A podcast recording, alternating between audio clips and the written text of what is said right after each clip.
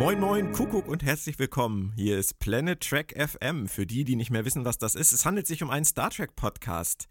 Wir sind immer noch produziert vom Rode Verlag und unterstützt von Sci-Fi, dem FedCon Insider, dem Corona Magazine und dem Verlag in Farbe und Bunt. Und es ist heute die Nummer 35. Das heißt, es gab 34 vorher. Ja, ja. Wer das vergessen haben mag, das stimmt wirklich. Und inzwischen solltet ihr es eigentlich mitgekriegt haben. Wir bei Planet Track FM sind sowas wie Saisonarbeiter. Und der Sommer ist definitiv nicht unser Metier. Das haben wir letztes Jahr gemerkt. Das haben wir dieses Jahr gemerkt. Und deswegen gibt es den heutigen Podcast exakt sechs Monate auf den Tag genau nach Nummer 34. Wir haben uns gedacht, zum Eingrooven geht es heute um alles, was im letzten halben Jahr so passiert ist und was wir in Sachen Podcast verpasst haben. Also ein Rückblick, ein Ausblick in gemütlicher Runde. Und jeder Kapitän sollte eine Nummer 1 haben und deswegen steht mir heute natürlich wieder der Mann zur Seite, der mir den Rücken frei hält und im Zweifelsfall auch mehr weiß als ich. Meine Nummer 1 ist auch heute wieder mit dabei. Moritz Wohlfahrt. Hi Moritz. Hey Björn, freut mich total, dass es wieder weitergeht. Und du klingst immer noch wie früher, also wie damals, weißt du? ja, ich stagniere in meiner Entwicklung. Das ist seit äh, 20 Jahren bekannt und äh, das macht nichts. darauf gehen wir besser nicht näher ein. Dafür lieben wir dich ja auch. Moritz, äh, ich hoffe, du hast einen angenehmen Sommer gehabt ohne Podcasten und hast den Akku aufgeladen und jetzt wieder jede Menge äh, gute Insidersprüche und äh, Halbwissen für mich, damit wir das Ganze hier zu einem halbwegs guten Ganzen zusammenfügen können. Ich gebe mein Bestes. Das ist schön. Ich würde ganz gerne zuerst den Blick nochmal zurückschweifen lassen. Wir hatten vor sechs Monaten den letzten Cast zum Thema Star Trek Discovery, letzte Episode der zweiten Staffel. Wie hat sich für dich die zweite Staffel in deinem Kopf in den letzten sechs Monaten, ich will mal sagen, gesetzt? Oha. Das ist jetzt echt problematisch, dass du mit so einem äh, Ding anfängst, dass ich eigentlich nur, ich muss es leider sagen, nicht gut. Also, ich kann mich im Nachhinein wirklich nicht entscheiden, welche Staffel von beiden ich jetzt äh, fehlerbehafteter in Erinnerung habe oder für mich fehlerbehafteter rüberkam, sei es jetzt äh, am Kanon orientiert oder sei es jetzt an äh, erzählerischen Mängeln. Es ist ziemlich egal. Sie steht bei mir leider in keinem guten Licht unter keinem guten Stern. Das okay. hat sich leider in den sechs Monaten nicht geändert. Ähm, ich bin mir nicht hundertprozentig sicher, wie das bei mir aussieht. Ich habe großes Interesse daran, die Staffel irgendwann wirklich nochmal komplett zu gucken und zu schauen, wie es bei mir vielleicht beim zweiten Durchlauf mit anderer Erwartungshaltung aussieht. Ich könnte mir, mir. Ja? Das ist bei mir wirklich nur, das kann ich mir bei mir tatsächlich nicht im Alleingang vorstellen, dass ja, auf jeden Fall wäre das was mit, mit, wenn sich irgendwie wer finden würde, der, der, der sagt, ich äh, hab die noch nie gesehen oder so, dann würde ich sowas gern machen. Aber Discovery Staffel 2 ist tatsächlich was, wo ich sage, alleine nochmal nicht mehr. Okay. Spannend. Das ist so die große Unterscheidung. Das ist so die große Unterscheidung, die ich so treffe nach einer Staffel. Ist das eine Staffel, die ich auch alleine nochmal gucken würde? Ich habe das ja festgestellt bei, als du auf SJ äh, Babylon 5 besprochen hast. Es hat mir so nach drei, vier Folgen unglaublich viel Spaß gemacht, während deinen Rezensionen diese Episoden nochmal zu gucken. Unglaublich viel Spaß und das hätte ich bei Discovery leider gar nicht. Also wenn ich zurückgucke, muss ich ehrlich sagen, stelle ich fest für mich, einfach nur aus der Erinnerung heraus, dass die Staffel tatsächlich ganz gut angefangen hat. Also wenn ich so an, an, an Brother und New Eden denke, war ich zum Start auch recht positiv gestimmt. Und ähm, so eine Folgen wie An Oboe for Sharon, ähm, fand ich auch ziemlich großartig. Und dann dieses äh, If Memory Serves oder sogar Project Daedalus, das war für mich eigentlich ein Moment, wo die Staffel ziemlich gut auf Kurs war. Was, was für mich einfach immer noch da ist, ist dieses völlige Auseinanderbrechen des Plots äh, in Sachen Roter Engel und Burnham. Ähm, Fokus, was sie am Ende wieder gemacht haben. Das mit den Klingonen. Es wurde einfach am Ende wieder zu wild. Und ich denke, ähm, wenn sie es etwas entspannter ins Ziel gebracht hätten, ohne wieder diese große ähm, What the fuck-Keule auszupacken jede Woche. Ich glaube, dann hätte das für mich besser funktioniert, aber ich glaube tatsächlich, dass die zweite Staffel für mich die stärkere ist. Ähm, sogar wahrscheinlich deutlich. Also da wäre ich sehr gespannt, ja. halt auf einen Rewatch, ob ich das dann auch so sehe, wenn ich dann mich nicht mehr über, über Burnham ist der rote Engel, Mutter, äh, wie auch immer, ärgern muss, sondern es einfach nur noch mal gucke. Ich glaube, dann ähm, kann ich da ganz gut mit leben. Für mich fällt einfach, ähm, die Episoden, die du angesprochen hast, die sind gut, keine Frage. Für mich fällt das Ganze halt äh, durch den Gesamtzusammenhang. Diese Episoden hängen nun mal zusammen. Die kann man nicht. Wäre die Oboe für Sharon, wäre das eine Einzelepisode, die, ähm, die man losgelöst von dieser Staffel betrachten könnte, dann hätte die für mich einen unglaublichen Einschlag durch den ähm, nach, im Nachhinein stattfindende mit Einbeziehung in, in das Gesamt, also die ist ja letztendlich entscheidend für die ganze Staffel. Dadurch fällt sie halt bei mir einfach leider ein paar Stufen weiter runter. Ähm, das ist auch die einzige Episode, wo, na, wie heißt sie nochmal? Wie heißt sie nochmal? Die dann verschwindet? Ich habe den Namen von ihr vergessen. Ariam. Nein, die meine ich jetzt nicht. Die andere. Die, die, die immer, die immer mal kurz da ist und dann ist sie, dann ist sie weg. Die kommt, die kommt aufs Schiff in der. Ach so, du meinst, du meinst äh, den, den, den Sicherheitsoffizier von der Enterprise. Die, die, die äh, Barzanerin. Nein, nein, die. Auch nicht. Wo wir immer rumgewitzelt haben, die ist auf dem Klo. Die haben sie in ihr Quartier gesperrt. Äh, Giorgio? Jet, Jet, Jet Reno. Oh, siehst du, die, die, die, haben so viele ins Klo gesperrt, haben wir schon gar nicht mehr mit. Die haben ja auch ähm, Tyler immer ins Klo gesperrt. Und Admiral, Ad, äh, Admiral Cornwell. Also die haben ja so viele ins Klo gesperrt, die, dieses Gruppenklo. Bei Orville ist das Gruppenklo ja der, das Hangardeck. Dann gibt es nur sechs Shorttracks, die haben viel mehr Bedarf für Shorttracks, um zu erklären, was. Ich dachte die ganze Zeit, ich denke die ganze Zeit Rhinoceros, Rhinoceros, Rhinoceros, Reno! Und dann kam ich. Ja, ja, ja, stimmt schon. Nein, äh, nur für alle, die äh, den Insider nicht verstehen und denken, Moritz tickt nicht ganz richtig. Die Oboe für Sharon, die das ist natürlich recht. ein Insider-Gag aus der zweiten Staffel äh, Rezensions-, Besprechungs-, Gedöns, Dingsbums, was wir äh, immer am Laufen hatten. Also wir wissen natürlich, dass die Folge An Obol for Sharon oder wie auch immer heißt. Ähm, Moritz, möchtest du uns noch ganz kurz den Hintergrund den, dieser, dieser Mythologie erklären oder wollen wir das überspringen? Den kriege ich gar nicht mehr zusammen. Den darfst du erklären. Ach Gott, das ist doch der, der Charons-Pfennig, den man dem. Ähm, Ach so, ja, ja. mit dem Fährmann, ja, ja, genau. natürlich. Genau. Es hat nichts mit einer okay. Oboe zu tun und auch nichts mit einer Sharon. Sehr schön. Ähm, ja, gut. Ich halt Aber ich glaube halt einfach, dass der Unterhaltungswert ja. der zweiten für mich beim zweiten Mal deutlich höher wäre, was natürlich auch bei der ersten Staffel immer noch daran liegt, dass ich mich sehr durch die klingonischen Dialoge quälen würde. Aber da, da musste ich an dich denken, ja, Moritz, als ich gelesen habe, dass Netflix im Moment ähm, testet, dass man sozusagen die, die Inhalte von Netflix in erhöhter Geschwindigkeit gucken kann. Und ich habe mich gefragt, ob das für die erste Staffel von Discovery nicht ein mega Gadget wäre.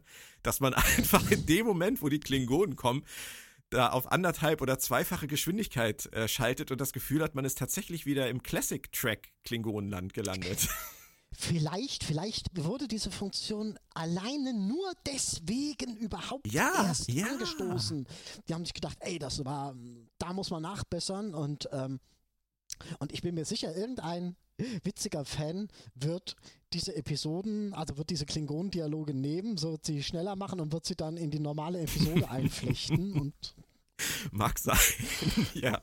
Und schon ist dieser Kabelvorteil von der äh, Spieldauer wieder dahin. Ja, absolut weil dann werden die Episoden noch kürzer. Hey, dann, dann, dann kann, brauchen wir Star Trek wenigstens nicht mehr vorwerfen, sie hätten die Episoden zeitlich runtergekürzt auf 37 Minuten. Aber jetzt stell dir mal vor, jemand vergisst dann den Speed-On auszumachen, wenn Tilly ins Bild kommt. Ich glaube, dann wird's finster. Dann ist Winter, dann verstehen wir gar nichts mehr. Also. Nee, dann wird's finster, habe ich gesagt, nicht dann wird Winter. Mag ja sein. Ja, wieso? Ich finde, es passt auch. Ja, gut, dann, dann wird Winter. Meinetwegen auch das. Dann wird's Winter. Dann wird's Winter. Es wird ja auch Winter und. Ähm, Hallo, für mich ist es doch immer finster. Für mich passt, dann wird's Winter viel besser, weil das eine, äh, dann wird's kalt. Also, ja, gut, okay. Aber dir wird und kalt, wenn Tilly noch schneller spricht. Wir ähm, vertiefen das nicht. Da läuft mir eiskalten Rücken. Aber apro apropos Tilly. Aphrodisiakum. Genau, das passt auch. Ähm, Discovery wird ja in eine dritte Staffel gehen, wissen wir. Sie sind in die Zukunft gesprungen, 830 irgendwas Jahre. Ähm, und wir haben jetzt ja nun auch schon einen ersten Trailer gesehen. da geht es ja wohl darum, dass in 830 oder 900 Jahren die Föderation nicht mehr so existiert, wie wir das kennen. Und da ist ein Mann, der hat die Föderationsflagge, die er wieder auspackt und sagt, er hat gewartet und gehofft und bla. Ich musste ähm, ein wenig an eine andere Gene Roddenberry-Serie denken, Andromeda. Die kenne ich nicht sehr gut. Ich habe äh, Teile ich davon gesehen, aber ich weiß, dass du die ganz gut kennst. Das ist richtig. Musst du da auch dran denken? Gibt es da Parallelen? Ja, definitiv. Äh, Björn, diesen, diesen, diesen Dialog brauchen wir gerade gar nicht führen. Den Dialog hatten wir nämlich in der letzten Podcast-Episode. Da hat Christian das ganz genauso so mehr oder weniger angesprochen. Ich auch. Ja, also, aber wir haben ähm, jetzt ja den Beweis dafür, dass sie in diese Richtung gehen. Als wir die letzte Podcast-Folge. Ja, wir haben vor allem den Beweis, dass wir gute Autoren sind, weil ja. wir es genauso gemacht ja, hätten. Äh, noch da, bevor na, das, das sehe ich jetzt ein bisschen anders. Also ähm, die Frage ist ja, hättest du als guter Autor diesen Weg in die Zukunft, um das dann umzusetzen, überhaupt gemacht? Aber jetzt, du, du, bist jetzt neuer Autor bei der Serie. Im Prinzip hatten wir ja diesen Punkt ähm, am Ende der zweiten Staffel. Du guckst dir die letzte Folge an, weil du engagiert wurdest für die dritte Staffel. Und dann hättest du zusammen mit Christian gesagt, dann müssen wir jetzt vielleicht diesen Weg gehen. Das kann ich akzeptieren. Aber findest du es sinnvoll, jetzt diesen Andromeda-Weg einzuschlagen? Oder kannst du ihn uns einmal kurz erklären nochmal, damit wir kurz wieder in den Groove reinkommen? Worum geht's da? Äh, da geht es im Prinzip darum, dass der letzte Überlebende aus einer Epoche des Friedens oder des mehr oder weniger Friedens ähm, seine Institution wieder aufbauen will, die äh, untergegangen ist. Er ist äh, am Rand eines schwarzen Lochs eingefroren gewesen für 300 Jahre. Und als er zurückkommt, ist wie gesagt alles weg und futsch und kaputt. Und er will das dann halt wieder aufbauen. Mhm. Er sagt, hey, wir leben jetzt in dunklen Zeiten, da brauchen wir wieder ähm, eine Institution, die, die für, für Frieden und, und, und Liebe und Glückseligkeit, okay, zwei und drei waren nicht mit enthalten, ähm, einsteht und will das dann halt wieder aufbauen. Jo, gut, ist ein äh, gewissermaßen abgedroschenes Klischee. Ähm, was mir daran so ein bisschen missfällt, ist, es ist wieder so groß. Sie stecken sich wieder so ein unglaublich großes Ziel, anstatt erstmal eine, eine Handlung zu machen, die man in einer Staffel fertigbringen kann. Und ich finde, sie hätten einfach einen Schritt zurücktreten sollen und jetzt mal ein kleines Brötchen backen, wo es nicht um die Rettung des Universums und nicht um die, den Wiederaufbau der großartigen Föderation geht, Macht einfach hm. was Kleines. Ah, da würde ich dir tatsächlich mal widersprechen. Also, wenn sie was Großes machen, finde ich, ist das ein ziemlich spannendes Thema.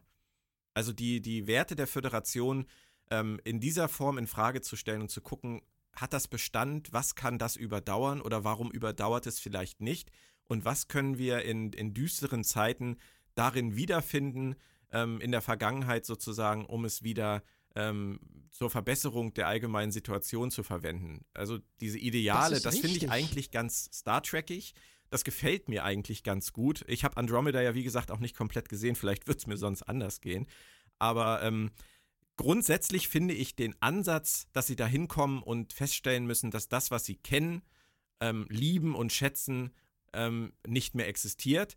Was mir eher daran missfällt, ist, dass es für mich im Trailer so rüberkommt, als wäre die letzte Hoffnung des Universums mal wieder Michael Burnham. Die Zukunft hat nur auf sie gewartet. Und ähm, ich hoffe, es ist nicht ganz so einfach. Ich hoffe wirklich, dass die ganze Crew der Discovery ähm, da sehr stark dran mitwirken kann an diesem Thema und nicht nur Michael Burnham diejenige ist, die die Abgesandte der Vergangenheit zur Rettung der Zukunft. Also irgendwann kann ich nicht mehr so viel trinken, wie ich äh, wie mir schlecht werden möchte bei, bei, diesem, bei diesem Fokus auf diese Figur. Das ist das, was mich eigentlich wirklich am meisten stört. Weißt du, der Punkt ist, Sie können das ja ruhig machen mit dem Aufbauen einer föderationsähnlichen Institution. Aber dass Sie das gleich so ähm, rückbesinnend aufziehen wollen, warum fliegt die Discovery, und ich sage bewusst die Discovery und nicht Michael Burnham, warum fliegt die Discovery nicht rum, tut Gutes und wenn sie gefragt wird, warum sie das tut, sagt sie einfach, weil es das Richtige ist. Nicht, weil wir von der Föderation kommen, weil wir uns an die Föderation erinnern. Wir tun es, weil es das Richtige ist. Und im Laufe dieser Staffel könnten sich dann Leute anschließen und sagen, ja, hey, wir finden toll, was ihr, was ihr glaubt und an welchen Werten ihr festhaltet. Da machen wir, da machen wir mit. Man kann sowas im Hintergrund aufziehen, aber nicht, oh, ich habe die Flagge der altehrwürdigen Föderation gefunden. und entstaubt. Und, und, Hust. Genau. Auf Omas Speicher lag die Flagge der Föderation. Ja, ja, die genau. hat eine Hundedecke draus gemacht. Ich habe da noch was liegen. Ja, nee, ich verstehe, was du meinst, aber die Idee ist eigentlich wirklich schön zu sagen, sie, sie kommen da an und, und müssen sich erstmal irgendwie akklimatisieren und in das einfügen, was da ist, ohne der Zukunft gleich ihre Werte der Vergangenheit überzustülpen. Aber das kann ja durchaus passieren, wir wissen es ja nicht. Also der Trailer gibt ja jetzt nicht so viel Preis. Von daher ist es ja durchaus denkbar, dass irgendwas in der Art äh, ähm, dabei rauskommt. Leid, die Flagge ist die Flagge sagt für mich aber leider doch schon ganz klar aus. Ja, aber der, dieser Typ ist ja vielleicht der, der einsame Bewahrer ähm, dieser, dieser Werte und wir wissen es nicht, Moritz. Vielleicht ist es nur ein kleiner so Teil. Hier sind sie nicht. Ich bin, ich bin da leider, nach zwei Staffeln bin ich da leider ein bisschen äh, skeptisch. Ja gut, aber ähm, was bei Discovery ja wirklich interessant ist, äh, ist äh, der, der extreme Wechsel im Writers Room. Von daher kann man ja fast gar nicht von einer Staffel auf die nächste schließen, weil ja die, die Fluktuation an, an Menschen, die hinter den Kulissen daran arbeiten, so extrem groß ist, dass wir gar nicht sagen können, die haben in der zweiten Staffel dies gemacht, die werden in der dritten Staffel dies machen. Also ähm, ähm. Michelle Paradise zum Beispiel hat jetzt ja nun die dritte fast, sagen wir mal, allein verantwortlich. Kurtzman ist, steht ihr natürlich zur Seite, aber grundsätzlich wird es ihre Staffel werden und ähm, sie hat im Autorenstab neue Leute, es sind Leute dazugekommen, die schon wieder weg sind und das ist ja, es ist ja irre bei der Serie, was da passiert. Von daher können sie uns durchaus überraschen. Also würde ich jetzt nicht komplett ausschließen. Ja, aber das ist dann wieder die, dieselbe Klinkenputzer-Strategie oder, oder Methode. Es ist einfach nicht wie ein Michael Straczynski oder ein keine Ahnung wer, mir fällt jetzt äh, ein Joss Whedon, der sein Ding mhm. konzipiert, ja, ja. Der, der, der einen gedanklichen Plan, ein Konstrukt dahinter verfolgt. Das ist, da kommt einer, macht einen Job, äh, äh, äh, strickt irgendwie an dem Pullover weiter und ja. dann ist der plötzlich blau, wo er eigentlich grün hätte sein. Ich habe von Farben keine Ahnung. Ja, ja, ähm, ich verstehe schon. Ähm, äh, Sehe ich, seh ich genauso. Aber wir müssen da jetzt halt durch und äh, mich erinnert das, was sie jetzt vorhaben, ehrlich gesagt fast ein bisschen auch an die neunte und zehnte Staffel von Walking Dead. Ähm, da geht es ja letztendlich auch darum, dass nach vielen Jahren, in denen unsere Werte äh, durch irgendwas sich verändert haben und sich die ganze Lebensart der Menschen verändert hat, ähm, einige wenige sich wieder zurückbesinnen. Da haben sie jetzt in Walking Dead in der neunten und zehnten Staffel angefangen, wieder ähm, eine Mühle zu bauen, sich Sachen anzupflanzen, einfach wieder zu leben, nachdem sie viele Staffeln lang einfach nur gegen die Beißer gekämpft haben und versucht haben zu überleben, haben sie dann den Schalter umgelegt und gesagt, nein, es muss was Lebenswertes geben. Wir bauen unsere Kultur wieder auf, wir richten niemanden hin, sondern sperren ihn ein, damit wir wieder anfangen, irgendwie äh, ein juristisches System zu etablieren, was auch nachvollziehbar ist und was fair ist und so weiter. Das ist, das ist letztendlich genau das Gleiche, was da jetzt seit zwei Staffeln im Kleinen abläuft. Ähm, ich hoffe, sie werden was Interessantes in diesem Ansatz finden.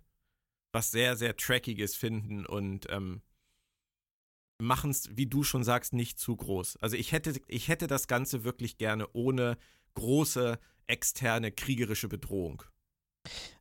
Äh, ja, auf jeden Fall. Und was ich mir halt auch vorstellen könnte, was ja immer so im Raum schwebt, ist diese Giorgio-Serie.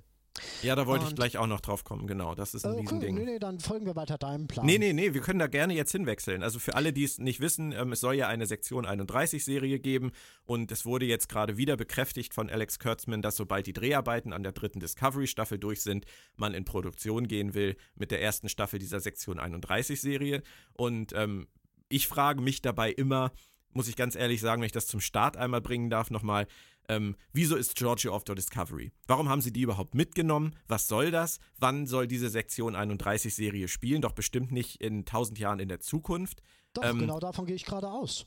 Tatsächlich. Ja. Okay, wie stellst du dir das vor? Ähm, ich bin so negativ. Leute, ich weiß es selbst. Ähm, die schaffen es in einem Jahr eine neue Föderation aufzubauen und da sagt Giorgio am Ende, irgendwer muss sich aber darum kümmern, dass hier alles so mehr oder weniger ein Stück weit rund läuft und keiner von außen äh, reinspuckt. Das mache ich jetzt. Au. Das, das tat mir gerade weh. Nee, nee, nee, nee, das war, das war Hirnschmerz. Der, der, der, kam, der kam durch, als du sagtest, sie bauen in einem Jahr die Föderation neu auf. Und als das dann, hat selbst Kevin Sabo nicht hingekriegt, möchte ich mal dazu nee. sagen. Naja, es ist, es ist ihnen zuzutrauen, dass sie es in einem Jahr schaffen und dass sie dann in, in äh, vielleicht in der letzten Folge auch noch die Sektion 31 gründen. Die neue. Ich habe bisher aber gedacht, dass Sektion 31 als Serie mit Giorgio und Tyler laufen soll, möglichst. Und ich meine, wir haben Tyler jetzt zurückgelassen. Und ich bin, ich bin bis zu diesem Moment, bevor du das jetzt gesagt hast, bin ich in meiner völligen Naivität davon ausgegangen, dass sie irgendwie in der dritten Staffel Giorgio zurück in die Vergangenheit schicken müssen. Oh boy, würde äh, Beckett sagen oder wie der heißt. Ähm, das würde mir aber auch nicht gefallen, weil das würde wieder diese, es würde diese Hintertür wieder öffnen, die sie eigentlich zugeschlagen haben mit vollem Anlauf, nämlich dass es kein Zurück mehr gibt. Mit Wollen, mit, mit, mit Wollust haben sie die zugeschlagen und den Schlüssel abgebrochen in, in, in ja, weggeschoben. Ja. Von daher kannst du, wenn, wenn wir den Autoren und Produzenten von Discovery vertrauen und viel zutrauen, eine dramatische Pause entsteht, dann ähm, müssen wir eigentlich davon ausgehen, dass du recht hast. Dass die Sektion 31 Serie und Discovery ähm, sozusagen parallel in einem Shared Universe in Zukunft, in, in der wirklich fernen Zukunft spielen, was ja durchaus auch einen gewissen Reiz haben könnte, wenn sie Picard haben in der Post-Nemesis, Post-Voyager, Post-DS9 TNG-Ära, ähm, und äh, Lower Decks ja auch in der Post-Nemesis-Ära angesiedelt ist. Die Nickelodeon-Serie, ja, ja, die Nickelodeon-Serie ja auch, soweit ich das bisher verstanden habe. Weiß ähm, man denn genau wo? Was wo? Äh, wo genau sie angesiedelt sein werden. Post-Nemesis ist viel. Ich, äh, so wie ich das verstanden habe, ist Lower Decks tatsächlich eher irgendwo zwischen Nemesis und Star Trek PK. Ah, ja. Also, das ist dann wirklich ein Spin-off der alten Zeitlinie im Kino und, in, und, und der Serien. Also während Picard ja nun 20 Jahre in die Zukunft springt. Aber wir werden das alles sehen. Nur sie hätten dann natürlich etwas, ähm, sage ich mal, einen, einen etwas stabileren Rahmen ähm, in der Zukunft und in einer fernen Zukunft. Mit zwei Serien da und mehreren Serien da. Wobei jetzt noch eine Bonusfrage kommt, ähm, wenn das alles so passiert, siehst du überhaupt Discovery in eine vierte Staffel gehen? Nur mal so vom Bauchgefühl her? Wenn sie es schaffen, äh, weißt du, der Punkt ist da wieder. Äh, schon allein deswegen müssen sie die Föderation in einem Jahr wieder aufbauen, weil so eine Serie in Zukunft nun mal ungewiss ist. Und du kannst die äh, Discovery nicht am Ende hängen lassen mit, mit, mit, mit was Halbem. Das steht und fällt jetzt alles mit dem Ziel, dass sie sich setzen. Ja. Ja, das sehe ich auch so. Was hältst du denn von dem Gerücht, dass Discovery vielleicht irgendwann ja auch mal ins Kino kommen könnte? Also es ist jetzt nicht, nicht kein heißes Gerücht, das ist immer mal wieder aufgekommen, wurde auch immer mal wieder so halbseiten dementiert, ähm, mit so Sprüchen wie, ähm, das ist ja eine Serie, die so und so konzipiert ist und so und so läuft und es wäre nicht ganz einfach, bla bla. Aber könntest du dir das vorstellen? Charakterlich nein. Da haben die alle nicht den Einschlag, den ein Kirk, den ein Picard, mhm, mh hatte. Ja. Dazu hat man charakterlich echt zu wenig, auf dem man aufbauen könnte. Ja, wenn man, wenn man es irgendwie. Äh, wenn sie den Wir kennen pass, pass auf, pass auf. Wenn sie den Kinofilm jetzt gemacht hätten, wo sie in die Zukunft gesprungen sind, dann hätte ich vielleicht gesagt, ja, gut, könnte man von der Thematik her als Einstieg zur nächsten Staffel machen schwierig. Aber ja. im Grunde würde ich sagen, eignet sich Discovery nicht wirklich. Ist es noch nicht kinotauglich? Ich sage ja, nicht damit, dass es das nicht irgendwann sein könnte. Das würde ich überhaupt nicht ausschließen. Aber zu diesem Zeitpunkt. Moritz, das ist, ich, ich, ich glaube, es ist viel einfacher. Also wir kennen natürlich die wirklichen Abrufzahlen nicht. Ähm, aber dennoch, wenn wir jetzt einfach mal davon ausgehen, äh, zweieinhalb Millionen Abos von CBS All Access in den USA, gibt es. Das heißt also, in den USA haben legal höchstens zweieinhalb Millionen Menschen Discovery bisher geguckt. Mhm. Ähm, Deep Space Nine, Enterprise und Voyager hatten zeitweise ja auch äh, mal acht, neun Millionen Zuschauer damals. Natürlich nicht im Streaming. Ähm, und die Serien sind ja niemals auch nur in die Nähe der Chance gekommen, ins, ins Kino zu gelangen. Andere das Zeit, haben sie nur mit. Andere Zeit. Ich weiß, nein, da, darum geht es nicht, Moritz. Aber du musst letztendlich dich ja auch fragen, wenn du einen teuren Kinofilm produzierst basierend auf einer Serie, die in deinem Heimatland in den USA gerade mal irgendwie um die zwei Millionen Zuschauer haben kann. Was soll das im Kino bringen? Also das ist ja, das ist ja der, der Spin-off einer Nische. Und ähm, dasselbe frage ich mich, und da sind wir wieder bei Walking Dead, was den, den Machern hinter Walking Dead einfällt, jetzt wirklich ernsthaft, wo die Serie so weit runter ist, was die Quoten angeht inzwischen, jetzt Kinofilm-Spin-offs zu machen. Da sehe ich auch keinen Sinn drin. Das ist für mich genauso wie der letzte Akte X-Kinofilm, der zu einem Zeitpunkt kam, als der Akte X-Hype fast schon ins Negative gegangen Äh, ist. der das dann auch nochmal richtig gut verstärkt hat. Das hat er sehr kompetent Ah, geschafft, ja.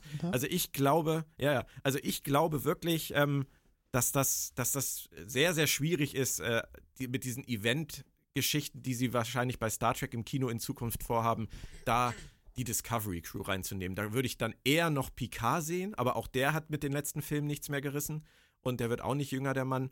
Also ich persönlich, ich persönlich sehe Discovery nicht im Kino. Eigentlich nicht. Nicht als Serie. Mhm. Ähm, vielleicht rudern sie bei sowas auch wieder zurück, auch bei Walking Dead. Ähm, ich meine, dass der Breaking Bad Film, der jetzt auf Netflix gelaufen ist, auch mal eine Zeit lang fürs Kino angedacht war. Oder irre ich mich da? Ich meine, Ich glaube, ich, ich bin mir nicht sicher, ob die Fans das erwartet haben oder ob das tatsächlich so angekündigt war. Ich habe es auch gelesen. Also ähm, ich habe auch gelesen, dass das geschrieben wurde, sollte der nicht ins Kino kommen. Aber woher das, also wer diese, dieses Gerücht gestartet hat, dass der ins Kino kommen soll, das kann ich dir nicht sagen. Die einzigen, die es tatsächlich gemacht haben, da habe ich jetzt keine Abrufzahlen zu oder kein, keine Hintergrundinfos, war äh, Veronica Mars. Also so in, in, in letzter Zeit. Wir hatten Serenity auf jeden Fall, ja.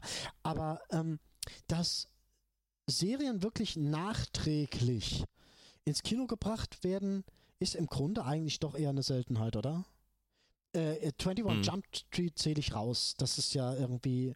Ja, äh, ja, ja, ja, ja. Ja, das ist, das ist schon richtig. Aber ja, Veronica Mars. Lassen wir uns überraschen. Gemacht. Aber es gibt, es gibt ja definitiv Pläne, im Kino weiterzumachen. Und da wären wir dann jetzt auch bei unserem nächsten Punkt.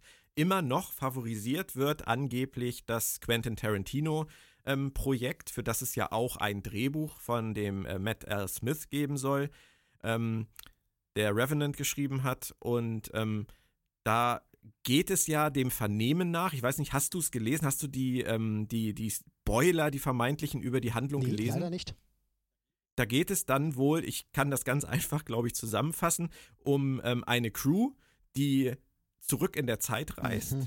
und dabei ähm, uns bekannte äh, Events sozusagen nochmal durchlebt, sowohl aus den äh, Filmen der Reboot-Kino-Reihe als auch äh, aus der Original-Star Trek-Serie. Und auf diesem Weg durch die Vergangenheit ähm, sollen sie dann in viele bekannte Gesichter äh, laufen, ähm, wo sich die Star, Star Trek-Fans dann riesig drüber freuen werden, die halt in diesem Kontext zusammen in diesem Film zu sehen. Und das Erste, was ich. Nein, ich mach's anders. Ich sag's dir gleich. Was denkst du dabei als erstes? Ach, bitte fang du an. Ich hoffe, deins ist positiver als mein. Das ist irgendwie, wir reisen zum dritten Mal in die Vergangenheit und äh, wir, wir versuchen es ganz nostalgisch zu machen. Und dann muss ja irgendwie noch Tarantino mit reinpassen. Komisch. Ich finde die Idee an sich irgendwie komisch. Naja, Tarantino mag ja angeblich Yesterday's Enterprise so gerne, deswegen verwundert es mich jetzt nicht, dass er diesen Zeitreise-Aspekt halt äh, für seinen Pitch benutzt. Ähm, ich musste ein bisschen an Avengers Endgame denken, ganz ehrlich. Ähm, das ist ja letztendlich genau das gleiche gewesen, was sie jetzt zuletzt gemacht haben, dass sie da nochmal durch alle ihre äh, Filme der letzten zehn Jahre sozusagen gereist sind und äh, die Infinity-Steine dann an verschiedenen Positionen in der Zeitlinie und an verschiedenen Orten mit verschiedenen Teams dann ähm, abgreifen mussten, sich selbst begegnet sind und, und, und. Das ist ja auch nichts Neues. Das hat ja auch Avengers Endgame nicht erfunden. Das, äh, das habe ich jetzt gerade wieder, ich habe gerade äh, zurück in die Zukunft die, die Trilogie äh, rewatcht sozusagen mit meiner Tochter und meiner Frau. Meine Tochter zum ersten Mal ist verliebt in Marty McFly jetzt. ähm, aber es ist ja ein schönes Thema und ich kann auch durchaus verstehen, dass, äh, dass auch ein Profi wie Tarantino auf so einen simplen Nenner kommt. Weil normalerweise ist das so ein, so ein würde ich sagen, so ein ähm, Fan-Ding. Also, das ist so diese typische Träumerei. Wenn du uns beiden den Schlüssel fürs Kino-Franchise in die Hand drücken würdest, dann würden wir wahrscheinlich auch sagen, oh, wir müssen, wir müssen Deep Space Nine haben und wir müssen, wir müssen gucken, was macht Garak auf Cardassia und da muss der noch rein und der noch rein und der noch rein. Und dann haben wir am Ende einen Film mit 47.000 Charakteren, die sich alle irgendwie kurz treffen und sich zulächeln und wir kriegen da voll die, die Gänsehaut, die Dauergänsehaut. Aber es wäre wahrscheinlich keine gute Idee. Und äh, für mich klingt es halt ein bisschen sehr nach Fanservice. Also ich finde es gut, ich würde mich drauf freuen, weil äh, Endgame hat auch Spaß gemacht. Also Avengers mhm. Endgame. Mhm. Und ähm, wenn sie da eine ne coole Geschichte haben und das so eine ganz wilde Zeithatz wird und du dann auf einmal siehst, ey, guck mal da, da, da, die ist nein, da steht Kira und oh, es ist toll. Es wäre wahrscheinlich mega für uns, aber das, es, es, es passt total zu diesem Event-Charakter. Ne? Es passt halt zu diesem Event-Charakter, den ich eben angesprochen mhm. habe. Sie hauen alles in einen Film in der Hoffnung, dass es genug Leute anspricht. Ich würde ja was anderes machen. Erzähl. Ich würde eine Serie machen, und da würde ich mich dann dem, dem, dem Zeitgeist anpassen tatsächlich. Ich würde auch in die Vergangenheit gehen, aber irgendwie 2100 und würde äh, ähm, das erste Joint Venture zwischen Vulkaniern und Menschen machen, wo, wo die vulkanische Regierung zum ersten Mal sagt, okay, wir erlauben es einer ausgewählten äh, Gruppe von Menschen, drei, vier, fünf, sechs, sieben, acht, neun, zehn, auf einem vulkanischen Forschungsschiff mitzufliegen und dann diesen, diese, diese, diesen Kulturzusammenstoß mehr thematisieren. Wie kommen mhm. die Menschen mit ihrem ersten Kontakt klar? Wo sind die Unterschiede in, im Verständnis?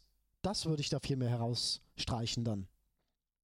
Wohlfahrtsintellektueller Star Trek-Ansatz. Hm, intellektuell, pseudo-intellektuell. In Zukunft im Stream auf Abruf bei Arte. In fünffacher Online. Geschwindigkeit.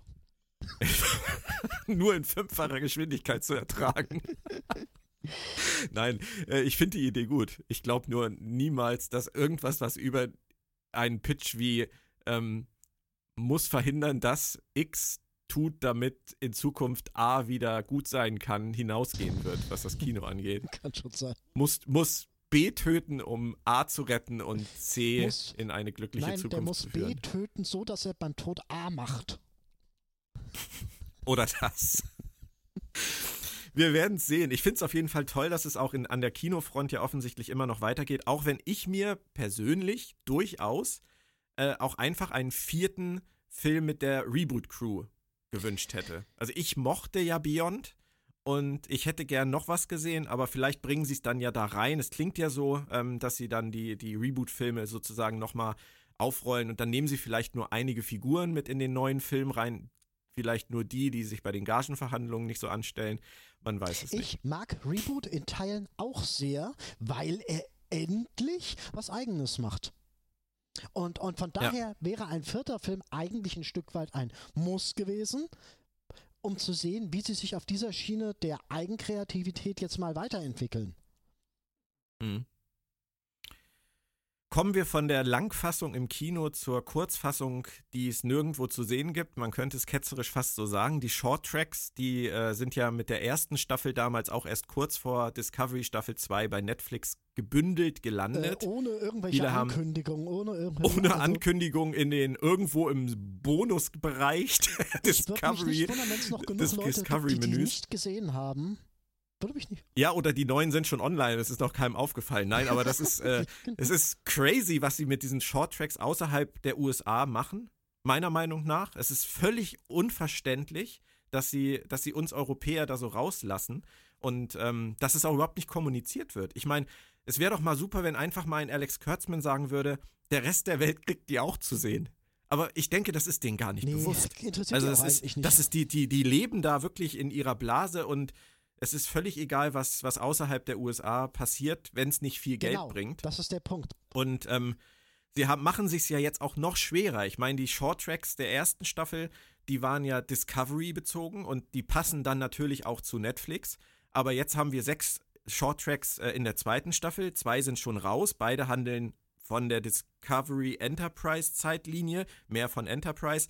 Ähm, aber auch nicht, auch nicht richtig. Wir kommen da gleich zu. Dann kommen jetzt wohl zwei ähm, animierte. Das finde ich natürlich auch äh, mega spannend. Animierte im Discovery-Kontext.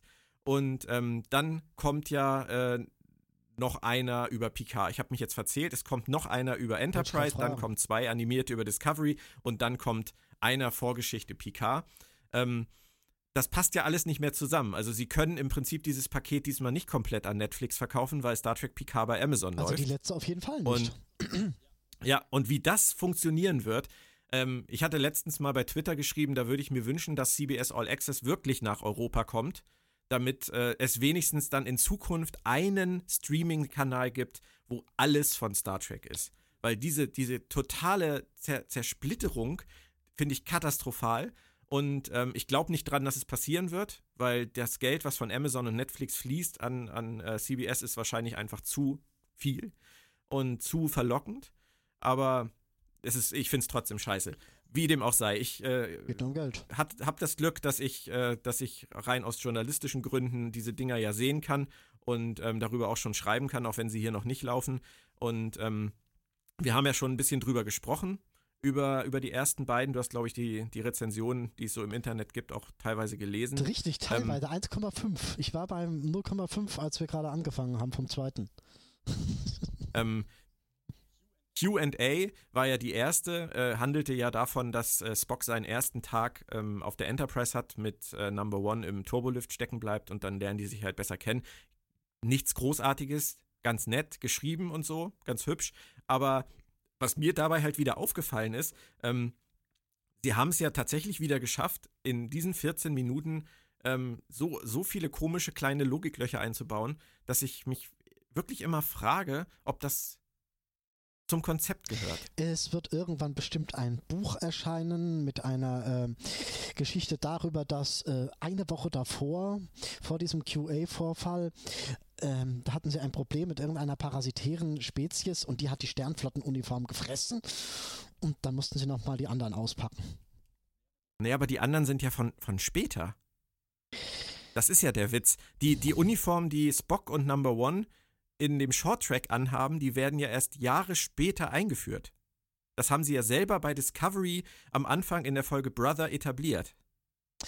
Ja, die haben, die haben Eigentlich den Trend gesetzt. Die, die, haben den Trend gesetzt, dass. Ähm ja, aber sie sind halt identisch. Sie haben halt Jahre vor Discovery Folge Brother haben sie diese, diese, diese Uniform schon an. Und in Brother ist äh, die Discovery Crew so, ey cool, ihr habt schon die neuen, voll bunten Uniformen.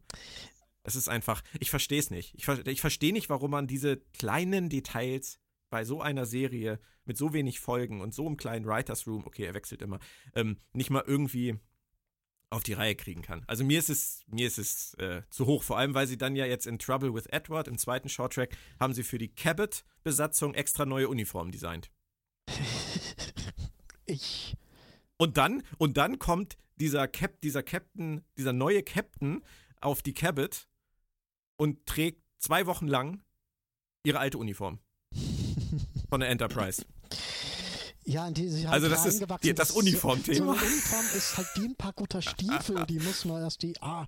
Tut uns leid, Captain, wir haben leider keine Uniform für Sie übrig.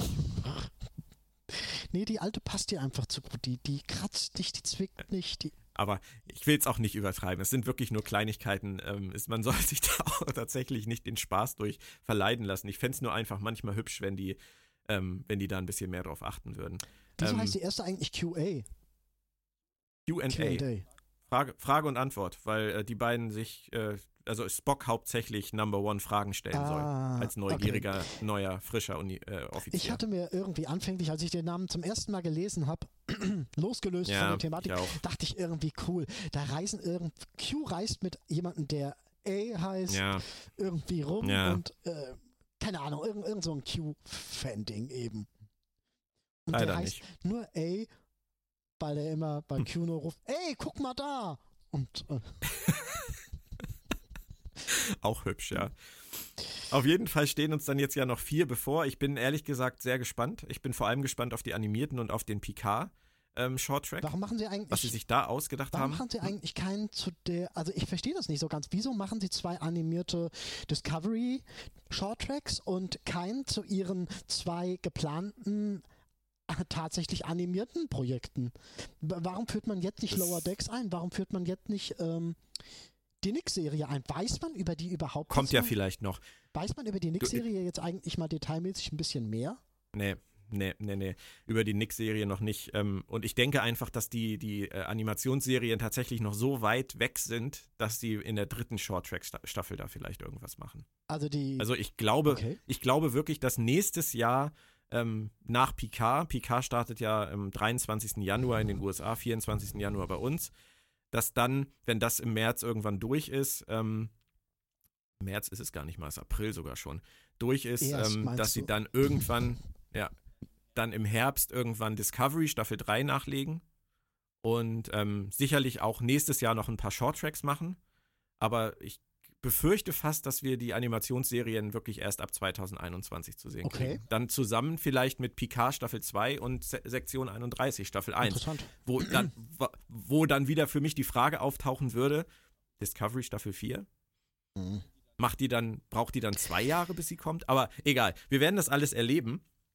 Ähm, mehr über die Shorttracks im Moment zu, zu sprechen, denke ich, bringt nicht so viel, weil ähm, es einfach keine legale Möglichkeit gibt, abseits von irgendwelchen journalistischen Faden an diese Episoden ranzukommen und ich eigentlich auch äh, das äh, nicht unterstützen möchte, dass die Sachen irgendwie illegal herangezogen werden. Also das äh, sollte nicht nötig sein, das sollte auch nicht der Fall sein. Da muss einfach dann CBS mal zusehen, dass es da vernünftige Deals gibt, damit sowas nicht passiert. Also Aber wie gesagt, interessanterweise äh, ähm, befeuern sie dadurch illegale Wege, nur indem sie es nicht tun. Aber äh, verlassen wir diesen dunklen, düsteren, finsteren, winterlichen Pfad. genau. Über die Animationsserien gibt es ja momentan auch noch nicht viel. Es gibt noch nicht wirklich äh, Trailer und so weiter. Es gibt bei der Nick-Serie noch nicht mal eine, noch nicht mal einen Titel. Ähm, da müssen wir einfach noch abwarten. Und deswegen haben wir jetzt zum Schluss, würde ich fast sagen, ähm, noch einen Block und der heißt natürlich Star Trek Picard. Ähm, es sind nur noch Schock, Schock, drei Monate bis zum Start, sogar nicht mal mehr ganz. Ähm, wir haben jetzt inzwischen einen Kurzteaser, einen Trailer und einen etwas längeren Trailer gesehen und gehört und darüber gelesen und viel darüber gesprochen. Ähm, wie hast du die letzten Entwicklungen empfunden, was jetzt den, gerade den Trailer angeht? Ich weiß, du bist kein großer Trailer-Fan, aber du hast dich Doch, damit diesen habe ich gesehen. Diesen habe ich gesehen. und ah, bin da sehr zwiegespalten. Der Trailer an sich ist mega nostalgisch, unglaublich dicht, was, was, was ähm, die charakterliche, ähm, was den charakterlichen Input angeht. Da steckt richtig viel drin. Und er hat meiner Meinung nach Kinoniveau. Das ist, das könnte genauso gut ein Trailer zu Star Trek 11 kinomäßig sein. So vom Gefühl Mhm. her. Ähm, Ja, auch steckt ganz viel, ähm, ich will nicht sagen unterschwelliger Humor. Es steckt so dieser Kinohumor, der steckt da einfach so ein bisschen mit drin. Sie, sie, sie machen so viele lustige Szenen von wegen, "Dä, du sollst nicht so schreien. Das ist so eine typische äh, Trailer-Szene, die, die, die einfach irre zieht, weil, weil sie ist lustig und sie zeigt, Riker wird eine Tochter haben. Das finde ich so, so ein Augenblick, der ist einfach schön. Du kriegst wirklich einen Schnipsel hingeworfen, der dir was sagt. Den mag Ja. ich. Und, und, und dieses, dieses, wie er zu Picard sagt, von wegen, ich kann es ihn eh nicht ausreden, weil Picard zu ihm gesagt hat, danke, dass ich es mir nicht ausreden will. Das Ja. sind so, das sind so Kinofilm-Schnipsel. Mm, das stimmt schon, da hast du recht. Es liegt aber auch, glaube ich, wirklich sehr, sehr stark an der emotionalen Bindung zu den Figuren. Richtig. Weil die Discovery-Trailer haben schon auch Kinoniveau.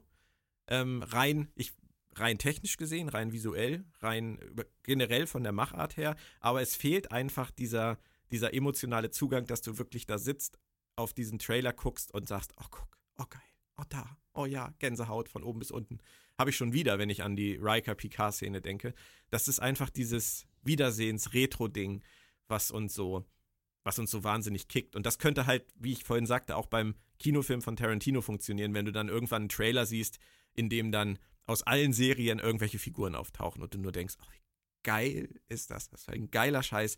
Den muss ich im Kino sehen. Auch wenn ich kaum mehr ins Kino gehe, aber den muss ich im Kino sehen. Was mich ein bisschen dran stört, ja, es stört mich sogar äh, sehr, obwohl ich das einfach nicht so sehr betonen will. Herr Wohlfahrt macht die Stimmung kaputt. Wie immer. Bitteschön. Kaputt. ähm, du hast es etablieren sich keine Seiten. Du hast keine Ahnung, gegen wen es geht oder um wen es auf der Gegenseite geht. Mhm, Und das finde ich halt sehr schade. Da wird nicht viel etabliert am gedanklichen Hintergrund. Vielleicht ist das ja aber auch einfach noch geheim. Das glaube ich nicht. Wenn sie was hätten, würden sie es machen. Ich, nee, das glaube ich gar nicht mal. Ich glaube, dass der größte Konflikt ähm, dieser Serie in der ersten Staffel tatsächlich sein wird, dass Picard sich aus irgendeinem guten Grund abgewendet hat von seiner Föderation, seiner Sternenflotte und dass er jetzt Mhm. ähm, meint, eingreifen zu müssen, die Unterstützung verweigert bekommt und das, wie in äh, Star Trek der Aufstand, selbst in seine Hände nimmt Ja, richtig. und versucht, letztendlich das gleiche versucht, was vielleicht Burnham und Co. in der Zukunft versuchen werden, die Ideale, an die er glaubt und die er für verloren gegangen erachtet, wieder zurückzubringen. Was man halt auch so ein bisschen merkt, ähm, ist, die neue Crew, die er da um sich schart, die kriegen wir nicht wirklich gefühlsmäßig greifbar in diesem Trailer. Das finde ich ein bisschen schade. Da wird, da wird, da wird überhaupt nichts aufgemacht von wegen, dass die mal irgendwie einen kurzen Dialog zeigen, wie die miteinander umgehen, wie die miteinander verbunden sind. Der Trailer setzt zu 100% nur auf altbewährtes, was sich irgendwie äh, als funktionierend etabliert hat. Ja, das stimmt, das Und stimmt. das finde ich persönlich einfach ein bisschen schade, weil mich an Serien Hm. ähm, das Nostalgische weniger interessiert als das, was sie sich neu ausdenken, was sie neu dazu addieren wollen. Ob das jetzt charakterlich ist, ob das handlungsmäßig ist, egal. Ich, Ich würde ich würd aber vermuten, dass es äh, einfach nur noch nicht äh, an, ans Tageslicht gekommen ist. Also ich glaube wirklich, dass der Trailer uns nur kurz zeigen soll, wer ist da. Wen gibt es? Welche Player gibt es? Da gibt es diesen, diesen Han Solo-mäßigen Cap Captain, da gibt es die Freundin aus der Vergangenheit, da gibt es die Kybernetikerin und diesen jungen Romulaner. Wir sollen, glaube ich, einfach nur die Crew kurz kennenlernen und die, die ganzen Links dazwischen, die etablieren sie dann, denke ich, in der Serie. Das ist, das ist jetzt als Marketingstrategie, glaube ich, total nachvollziehbar. Mag sein, weil es um Marketing geht, aber Ja. ich hoffe einfach, sie bringen noch einen Trailer. Oder meinst du, ist, ist es der letzte? Hm, glaube ich eigentlich Ja? nicht. Äh, weiß ich nicht. Ich, man weiß es nicht. vielleicht, vielleicht ist es der letzte. Es ist noch recht lange Zeit bis dahin. Also Ich hoffe, sie machen noch einen. Was ich jetzt Aber mal, Es, was ich mal kurz Bitte. einstreuen will, als, als, als großer, großer, großer Fan der Synchronisation, ich finde es unglaublich schön, Yes. dass sie, dass sie die alte Synchronstimme von Picard wieder dazu bewegen konnten. Ich weiß, ich krieg, ich vergesse seinen Namen immer. Ernst Meinke. Genau. Dass sie den, dass der wirklich nochmal gesagt hat, ich mache es nochmal, weil der macht eigentlich nichts mehr in dem Bereich, glaube ich. Ich finde das total Das toll. ist- Ein großes, großes Kompliment an das Team um Thorsten Nobs. Das haben sie wirklich ganz, ganz, ganz großartig gelöst. Und ich möchte noch ganz kurz äh, ergänzen, es ist ja nicht nur Ernst Meinke. Es konzentriert sich jetzt so viel auf Ernst Meinke. Aber sie haben ja auch Michael Pan dazu bekommen, Data zu sprechen. Sie haben Anke Reizenstein geholt für Seven. Sie haben Detlef Bierstedt geholt für Riker. Und sie haben Eva Kröll aktiv. geholt für Troy. Die sind alle noch Darum, aktiv. ja, aber trotz, das, das hält andere ähm, Synchronstudios jetzt auch nicht von Neubesetzungen ab, dass Leute noch aktiv sind. Hm, Also richtig. ich denke, ich denke, es ist eine ganz, ganz tolle, tolle Lösung für alle Figuren, die wir bisher gehört haben. Und es ist alleine das im Trailer ähm, zu hören, das ist doch, das ist doch mega für uns, die wir in den 90ern vom Fernseher gesessen haben und diese Serie geguckt haben. Also, da kann ich mal sagen, als ich die Stimme von Picard gehört habe, ich habe es erst nicht geglaubt und dann hatte ich Tränen in den Augen. Das war. Ja. Ah, das war, das ganz, war zu Hause. toll. Das war ein Ganz, Stück weit zu. Hause. Auch Michael, Michael Pan ähm, hat auch im Trailer schon Ja, wieder ja. zu 100% den Data getroffen. Ja, hat er auch. Ähm, obwohl das für ihn ja auch ewig her ist. Man darf das ja auch echt nicht vergessen. Das sind ja, das sind Schauspieler, auch die Synchronsprecher sind Schauspieler, die Rollen bekommen, die sie eine Weile haben. Und wenn dann 20 Jahre vergangen sind, meine Güte, ich meine, da, da musst du dann auch erstmal wieder überlegen, was war das überhaupt für eine Figur, die ich da gesprochen habe. Klar, bei Data oder bei Picard wird das für die beiden ähm, fast ein Selbstläufer sein, gedanklich, weil das so lange war und so ikonisch ist, aber trotzdem, dass sie sofort wieder drin sind, das ist, das ist einfach äh, ja, wunderschön. Sind, also, das sind halt auch einfach wirklich gute. Also Detlef ja. Bierstedt fantastisch, Michael Pan ist auch fantastisch in seinen, in seinen äh, Synchronrollen. Er ist sehr wandelbar, ja. ist unglaublich wandelbar, der Mann. Mhm. Ich, nee, es ist, es ist wirklich toll. Ja, also warten wir es einfach ab. Ich meine, wir, wir wissen letztendlich über die, über die Handlung ja noch nicht so viel. Ähm, es muss irgendwas mit den Romulanern zu tun haben, es muss irgendwas mit den Borg zu tun haben, es muss äh, irgendeinen Grund dafür geben, warum Seven of Nine Picard zur Seite steht. Es muss einen Grund dafür geben, warum er sich an Riker und Troy wendet für Hilfe. Irgendwie muss Yu ähm, der Ex-Borg damit reinspielen und dieses Mädchen, von dem wir nicht wissen, ob sie mit Picard vielleicht verwandt ist oder warum sie sonst eine Verbindung zu ihm hat und spürt. Ähm, das ist ja wirklich alles sehr offen. Oder reimst du dir da schon was zusammen? Äh, bis jetzt gar nicht. Bis jetzt gar nicht. Das lasse ich wirklich auf mich zukommen. Das sind interessante Sachen. Die soll man mir mal erzählen. Darüber werde ich nicht spekulieren. Darüber werde ich nicht urteilen. Das ist, darauf lasse ich mich von vornherein ein. Das dürfen sie mal machen. Ich fände es aber Was toll. Finde ich gut. Ich fände es toll, ja. wenn, äh, äh, wenn sie in einem kleinen, ähm, wenn sie sowas einstreuen würden wie mit den Romulanern verbindet sie ja schon so eine, so eine ziemlich schwierige Geschichte. Und da fände ich es toll, wenn sie so auf so Sachen wie, wie, wie mit Deep Space Nine eingehen würden. Wir haben die Romulaner in den Krieg gezwungen und mhm. ähm, ähm, in, im Gegenzug noch nicht mal geholfen, ihre Heimatwelt zu retten ich finde, da, da, da kann man wirklich ein bisschen Name-Dropping betreiben. Das passt. Und mhm. ich hoffe, dass sie so gut sind und diese Details kennen. Bist du dir denn hundertprozentig sicher, dass diese Rettungsmission, die es irgendwann unter Picards Führung mal gegeben haben muss, wirklich etwas mit der Zerstörung von Romulus zu tun hat?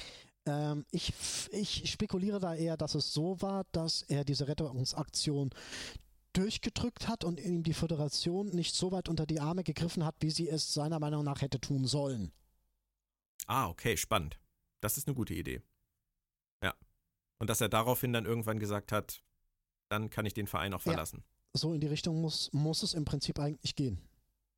Mhm. Ja, interessant. Und äh, alle, die die Reboot-Kinofilme immer noch äh, aus dem äh, Kanon geschrieben haben möchten, müssen einfach dann jetzt akzeptieren, denke ich, dass sie dazugehören, weil ähm, der Auftakt von ersten Star Trek Reboot Kinofilm dann jetzt ja definitiv zur Zeitlinie gehört, die auch zu allen anderen klassischen Star Trek Filmen, Serien und Star Trek PK gehört. War das verständlich? Ja, da habe ich noch zu knabbern dran. Da habe ich noch zu knabbern. Aber ja. Ich finde ich gar nicht, finde ich gar nicht unclever und ähm, Ach ja. Ich finde es auch, finde es auch, was ich übrigens im Trailer auch total nett fand, das fällt gar nicht so groß auf. Ähm, aber wenn man darauf achtet, da geht dieses Mädchen ja irgendwann durch die Straßen und man sieht in einem, ähm, in einem Schaufenster sieht man einen Monitor laufen oder Monitore laufen, auf denen Picard interviewt wird. Und es ist ja wohl so, dass diese junge Frau, ähm, dass die sozusagen da Picard sieht und diese Verbindung zu ihm spürt. Und es, er wird, Picard wird wohl gerade interviewt zum Jahrestag dieser Rettungsaktion. Also das finde ich alles sehr nett, das finde ich alles sehr clever und ähm, wenn sie das irgendwie geschickt alles zusammenweben, dann klingt das für mich nach einer guten Ausgangsbasis, auf der man echt arbeiten kann. Habe ich zwar auch schon öfters gelesen, so dieses herum, diese Person A irrt herum und sieht Person B und denkt sich, oh, das ist ja. es. Aber gut. Aber es ist, weißt du, das ist so, das ist so Babylon 5 mäßig für mich. Das finde ich so geil, dass, äh, dass eine Szene kommt, in der eine Figur wie Picard im Fernsehen interviewt wird über eine eine historische Geschichte, die sich jährt. Das ist, äh, das ist etwas, was Star Trek viel zu selten gemacht hat. Richtig. Wenn ich da denke an Star Trek Enterprise, ist ja auch immer noch für uns beide ein großes Thema. Wir haben ja noch die vierte Staffel oh, das ausstehen. Aber, auch mal aber machen. Ja, das machen, das machen wir auch. Ähm, aber da ist es ja auch so, dass ich mir immer gewünscht hätte, dass man einfach mehr erfährt, wie auf der Erde die Mission der Enterprise wahrgenommen wird. Und das hätte man genau so lösen können. Mhm. Da hätte man richtig tolle Szenen haben können auf der Erde, wie diese, diese wilden Dinge, die da im Weltall passieren, auf der Erde kommuniziert Deswegen werden. muss es ja. Vielleicht auch verfälscht werden. Klar, deswegen muss es ja mal eine Serie über diesen äh, vulkanisch-menschlichen Austausch geben, damit man Ja, das da ja, machen ja. kann. Kommen wir zum Schluss noch zu einer, einem wilden Gerücht. Ähm, wilde Gerüchte sind ja immer willkommen, äh, entweder zum drüber schmunzeln oder zum Ernst nehmen. Das kann jeder für sich selbst entscheiden. Es gab äh, die Theorie, dass äh, Captain oder nicht mehr Captain, dass Jean-Luc Picard am Ende der ersten Staffel von Star Trek Picard sterben könnte und dass danach es um seine Crew geht, die auf der USS Picard, haha, ähm, dann in die zweite Staffel startet und damit wäre dann auch ab der zweiten Staffel die Serie nach dem Schiff benannt und nicht nach der Figur, was ja bisher außer bei der Originalserie eigentlich immer so war. Das wäre traurig, ein Stück weit. Das wäre so eine Art, Würde auch, würde auch, hm, sag das wäre so eine Art süß-saurer Schmerz. Ich, ich, im Grunde stehe ich drauf, Figuren sterben zu lassen. Ich finde das gut, weil das wichtig ist für den Rest des Ensembles. Aber muss man einen Picard sterben lassen? Weiß ich nicht so ganz. Seitdem wir da das letzte Mal äh, privat kurz drüber gesprochen haben, kann ich dazu nicht mehr zu 100% Ja sagen. Weil ähm, diese, diese ikonische Figur, von der man immer so sagte, die ist da draußen und, und erforscht auf eine schöngeistige Art und Weise das Universum und sich selbst, ist ein toller Gedanke. Muss man so eine Ikone von der Bühne abtreten lassen? Ich weiß Ich es denke nicht. Ja, ich, Also ich für, ich für mich denke nicht. Ähm, solche Tode wie die von, ähm, von Data oder von Trip oder auch von Ariam jetzt sind für mich ganz oft Mittel zum Zweck der Dramaturgie.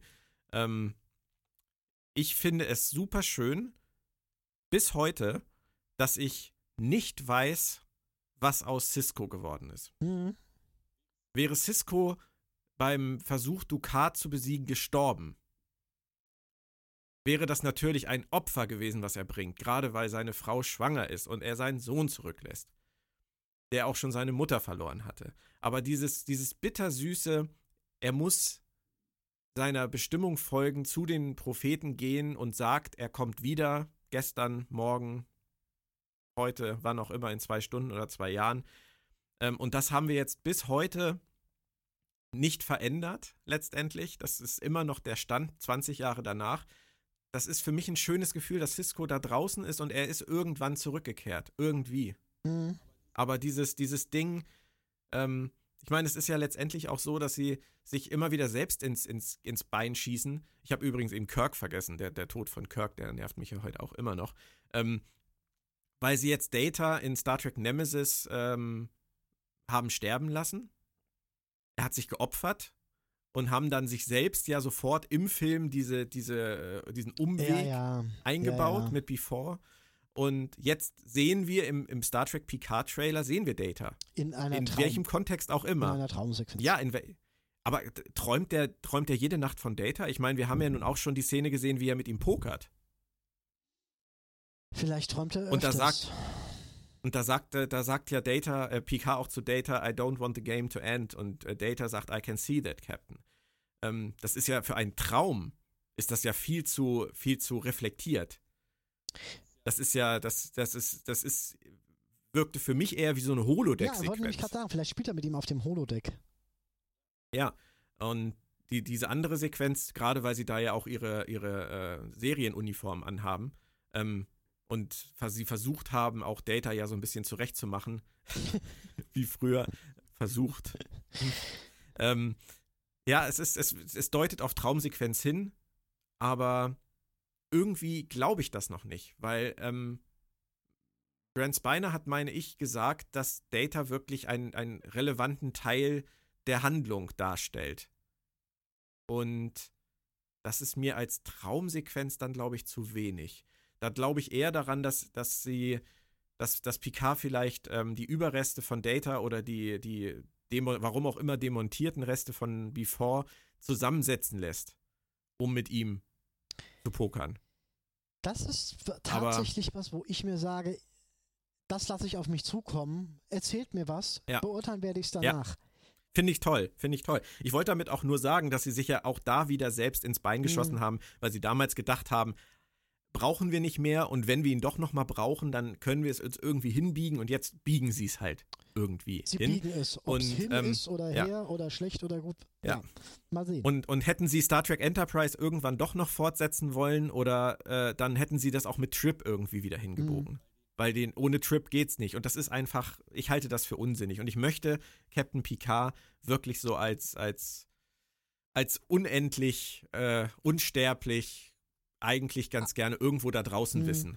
Der muss, der kann sich am Ende wieder auf sein Weingut zurückziehen oder er kann äh, eine Familie nein, gründen. Nein, nein, der bleibt auf, ewig draußen. Äh, Wer sich auf sein Weingut zurückzieht, ja. stirbt.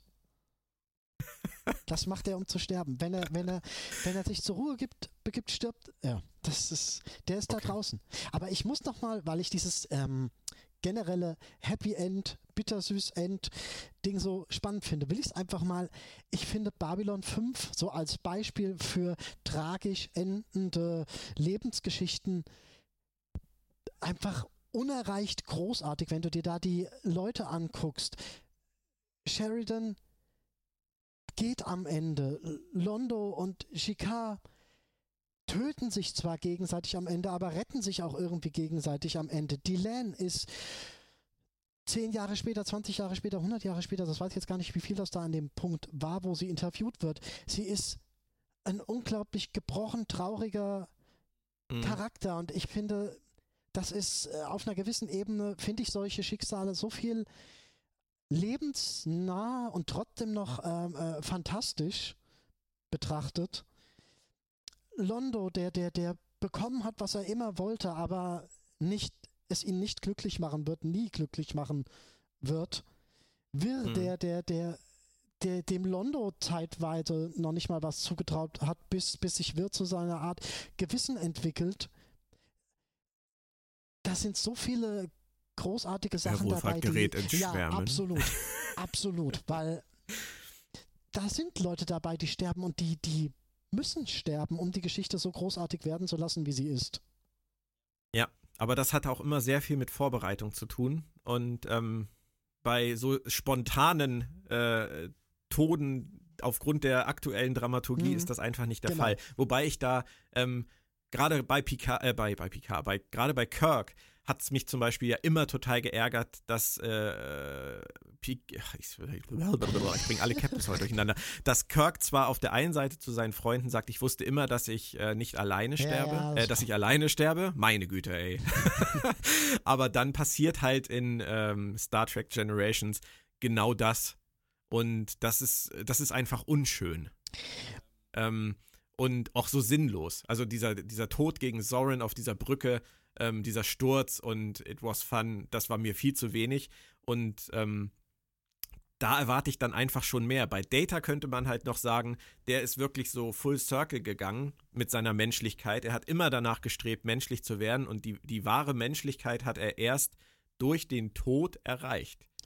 Weil er da die Endlichkeit sozusagen in sein Leben gebracht hat, die er nie für möglich gehalten mhm. hat. Da könnte man noch sagen, das haben sie gut gemacht. Ich aber dann, müssen, dann dürfen sie auch nicht cheaten. Weißt du, dann dürfen sie nicht sagen, er ist tot, aber seine Gedanken und vielleicht, wer weiß. Das ist blöd. Ähm, ich finde das bei Kirk gar nicht so schlimm wie du, einfach aus. Äh, doch, deine Details sind natürlich schlimm mit dem, mit dem, ich wusste dieses und welches und jenes. Wenn man das nicht anspricht, wenn nicht das ist ganz schwer. Weißt du, ich kann sagen von wegen, wenn Kirk am Ende gesagt, ah, wäre auch nicht gegangen. Wenn er jetzt am Ende gesagt hätte, ich sterbe doch allein, da hätte sich Picard aber irgendwie doof gefühlt. Ähm, äh, ich gehe dann mal. Okay, wenn du willst, gehe ich halt. Ähm, ähm, ähm, nein. Genau. Kirk war ein Cowboy und die sterben halt bei irgendeiner letzten rasanten Dummstand-Variante. Passt schon irgendwie für mich ist bei so Toten, wenn sie nicht gut vorbereitet wurden, ganz wichtig, dass sie sie reflektieren, dass sie umfassend reflektiert werden und nicht in zwei Minuten bis fünf Minuten. Und das fehlt halt Kirk, das fehlt Data. Weißt du, äh, so, so, so 1,5 Szenen, wo die Leute danach ein bisschen traurig sind, das, das reicht nicht. Das ist einfach zu wenig.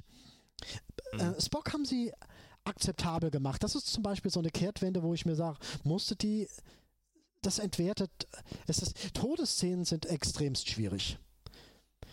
Eine, eine, ja. eine Veränderung ja, ja. durch den Tod richtig zu ähm, etablieren, in Szene zu setzen und zu verarbeiten, ist charakterlich, glaube ich, das Schwerste, was du im, im, im Autorengeschäft machen kannst. Hm. Ja, das stimmt. Moritz, Björn. das war viel Stoff. Das war sehr viel Stoff. Äh, eine gute Stunde. Ich denke, für einen Comeback-Podcast nach sechs Monaten war das äh, völlig okay. Oder was meinst du? Ähm, ja, war es. Ich hoffe es. Ich hoffe es, dass es das war. Wenn man es jetzt an einem Staffelbesprechungspodcast misst, äh, sind wir noch bei 50 Prozent. Ja, wir müssen ja auch erstmal wieder reinkommen. Ne? Zusammen mit unseren Hörern müssen wir wieder reinkommen okay. und ähm, uns eingrooven für Star Trek Picard. Ähm, das soll nicht heißen, dass wir jetzt wieder drei Monate Pause machen. Nein, ähm, der Plan ist tatsächlich, dass wir auf jeden Fall im November den Enterprise Staffel 4 Podcast bringen, damit wir das dann mal abschließen. Bist du dabei, Unbedingt Moritz? Unbedingt bin ich dabei. Das ist dann die Nummer 36 und dann würde ich eigentlich ganz gerne dieses Jahr noch den Blick über den Tellerrand wagen und mit dir zusammen in den Podcasts 37 und 38 ähm, Orville Staffel 1 und Orville Staffel 2 besprechen. Fantastisch, unbedingt. Dann haben wir das auch mal gemacht. Und äh, dann gucken wir mal, wo wir dann stehen, ob wir dann schon Weihnachtslieder singen oder vielleicht sogar schon äh, im neuen Jahr uns befinden. Und dann geht es ja mit Riesenschritten zu auf Star Trek Picard. Und ähm, von daher könnte ich mir vorstellen, dass dann vielleicht noch ein ein Vorfreude-Podcast auf Picard kommt mit den letzten Infos, bevor es losgeht. Aber pass mal auf. Ähm, da holen wir uns dann. Bitte? Da muss ich jetzt doch noch eins einschieben, ein kleines, eine kleine Frage, ob du dazu was weißt. Ähm, es wird ja noch einen Roman geben zu Picard. Weißt, ja. weißt du über den irgendwas oder weißt du, ob der, ähm, ob sie sich da irgendwie was zurechtdrehen können, um den Deutsch zeitgleich rauszubringen? Weißt du da was? Nein. Deswegen ja vergessen wir diesen Einschub auch einfach. Nein, nein, er soll ja eigentlich ah. erklärend sein. Er soll ja eigentlich ja. hinführend sein. Ja, ähm, der kommt auf Deutsch auch raus äh, und ich bin mir ziemlich sicher, dass er bei Crosskite erscheinen wird. Ähm, und er soll uns hinführen durch diese 20, 19, 18 Jahre, die wir seit Nemesis verpasst haben. So ist das im Moment geplant. Ähm, aber ich muss dir ganz ehrlich sagen, ich bin ja kein großer, ähm, kein großer Comic-Fan. Und ähm, ich habe auch damals diese Countdown-Comics äh, zum Reboot-Universe, ähm, habe ich damals auch nicht äh, gelesen. Wir reden hier aber von einem Roman und keinem Comic. Es soll aber auch einen Comic geben zu Picard. Gut, okay. Ich Der heißt äh, Star Trek Picard Countdown 1 bis 3, soweit ich weiß. Das ist das, was ich weiß. Und das ist das, was mich auch nicht so richtig interessiert. Und das, was du meinst, das ist wahrscheinlich dieser Roman. Ähm, äh, da musste ich auch an Babylon 5 denken, als ich das gelesen habe. Äh, The Last Best Hope heißt der, glaube ich. For Peace. oh Mann, das geht aber eigentlich gar nicht. Aber gut. Und ich bin, mir, ich bin mir ziemlich sicher, dass das irgendeine Dame von den Standardautoren geschrieben hat. Ich bin mir jetzt nur nicht sicher, welche. Es ist nicht Kirsten Bayer, es könnte Juna McCormack sein. Ähm, ich bin mir fast sicher, Juna McCormack. Also, wir behalten das mal so im Blick. Uh, The Last Best Hope, Juna McCormack und ziemlich sicher bei Crosskite dürfte das Ganze landen. Sowohl die Comics als auch ähm, der Roman. Falls ich Blödsinn erzählt habe, dürft ihr mich in den sozialen Netzwerken jetzt zerreißen. Oh. Wir haben es nicht gegoogelt. Wir haben es aus dem, aus dem Handgelenk geschüttelt. Das ist ich der Offline-Podcast. Ich meine. Scheiße. Einmal den Browser nicht auf, Mann. Nein, aber was, worauf wolltest du hinaus? Findest du das so spannend? Also diese, diesen äh, Hinleitungsroman? Ähm, wenn man ihn im Zuge einer Serie ankündigt, dann äh, äh verlange ich, sage ich einfach mal so, dass er Kanon ist. Deswegen finde ich ihn spannend. Wenn er Kanon ist, ja. Ist er nicht. Romane sind doch kein Kanon. Ja, aber dann sollen Kanon. sie ihn nicht so ankündigen, als wäre er es. Du kannst nicht im Zuge einer Serienankündigung einen Roman bringen und den dann unkanonisch. Das geht eigentlich nicht. Also, das ist dann. Ja, aber das, das Ding ist ja, es gibt ja. Das, äh, übel ist. Ja, aber es ist ja immer so, auch bei diesen, bei diesen Countdown-Comics äh, für die Reboot-Filme haben sie ja auch gesagt, das ist ja von dem Team, das die Filme macht und das ist halt Teil der Geschichte. Aber sobald irgendjemand irgendwann ein Fernseh- oder Filmprodukt machen will, ist ja die Aussage trotzdem immer noch, es gilt nur auf das zu achten, was man auf dem Schirm irgendwann mal gesehen hat. Das ist richtig, aber wenn Picard auf dem Schirm irgendwann sagt, und vor fünf Jahren hatte ich das beste Baguette meines Lebens. Und, in und Last im, Best Hope im, genau, sehen wir, dass genau, er noch genau, nie, dass genau. er, dass er allergisch gegen Baguettes ist. So. Nein. Worauf willst du hinaus? Ich will darauf hinaus, dass man solche Fakten schon miteinander verbinden kann. Man kann ein Buch kanonisch halten, wenn man in einem Film ja. dazu oder einer Serie dazu ähm, verlinkt. Nennen wir es jetzt einfach mal so. Ja, aber es ist halt einfach schwierig. Und äh, zum Beispiel dieses, dieses wunderbare Ein Stich zur rechten Zeit über Garak. Mhm. Dieser wunderbare Roman, den ich Einer über alles besten. liebe. Einer der besten. Ähm, ja, ähm, für mich im Herzen ist er Kanon. Es hat sich ja aber bisher auch noch nicht mit irgendwas widersprochen ist ja in Ordnung, man kann damit ja leben, das passt ja halbwegs rein. Und ähm, so, so möchte ich das halt auch sehen. Also Bücher, die, die mich ansprechen und die mir etwas über die Figuren erzählen, was ich passend finde, ähm, die kann ich dann für mich so ein bisschen zum Kanon erklären. Aber grundsätzlich weiß ich halt im Hinterkopf einfach, da ist diese kleine Stimme, die mir flüstert und sagt, nein, Björn, Bücher, Comics sind kein Das ist Kanon. auch richtig, da stimme ich zu 100% mit dir überein. Der Punkt ist, und ich wiederhole es gern nochmal, wenn man das im Zuge einer Serienveröffentlichung mit ankündigt ja. oder mit auf die Idee kommt, erwarte ich, dass das Ding kanonfest ist. Ich interessiere mich auch nicht für jedes. Zu dem Moment, wo es losgeht, ist es das bestimmt auch. Und jetzt müssen wir wieder einschränken. Was heißt heutzutage denn kanonfest noch? Ja. Sagen wir, vers versucht kanonfest. Ich glaube, das wird sein. Wird Aber es kann halt sein, dass es irgendwann jemand, irgendwann jemanden geben wird, der Dingen aus dem Buch widerspricht, weil er einfach das Buch dann nicht kennt. Aber das passiert ja sogar mit den Serien und mit den Filmen. Also es ist eigentlich alles egal. Wir können es einfach alles genießen. Wir haben einfach nur noch Spaß. Nee, ich habe inzwischen auch Google aufgemacht. Das Buch heißt The Last Best Hope. Auf Deutsch heißt es Die letzte und einzige Hoffnung ist von Juna McCormack und ähm, übersetzt von Stephanie Pannen. Und das sagt mir, es wird bei Crosskite erscheinen. Das sagt es mir dann auch. Ähm, Gibt es ein Erscheinungsdatum fürs Deutsche? Och man, du bist echt furchtbar. Das ist furchtbar, ist mein zweiter Vorname. Guck doch selber nach, meine Güte. Ich das denke mal, es wird im Januar Podcast-Information, die also wirklich, die Leute sitzen da, wir reden über das Buch und die Leute fragen sich, ey, und wann kommt das? Von dem Buch habe ich noch nie was gehört. Ach Mann, Moritz. Man kann nicht alles wissen, man muss immer nur wissen, wo man es nachlesen kann. Gell? Hast du Jura so studiert? Ach, hör auf, Mann. Freuen wir uns einfach drauf. Übrigens, das Einzige, wo wir gerade beim Thema Romane waren und äh, Wahrnehmung und Kanon, ähm, als ich letztens äh, das Star Trek Hörbuch Q sind herzlich ausgeladen einsprechen durfte, ähm, war das nämlich genau ein Thema, was mich beschäftigt hat, weil jetzt kommt die neue Picard-Serie und ähm, ich habe mich natürlich total gefreut, dann ein Hörbuch machen zu dürfen über meinen Captain Picard, der dann auch noch Q drin hat und wascht. Das war alles total super. Aber in diesem Buch heiratet Picard Dr. Crusher. Hm, und das hat er, glaube ich, so nicht mehr jetzt und, getan, oder? Naja, das, äh, sagen wir es mal so. Post-Nemesis, denkbar. Zumindest denkbar. Mhm.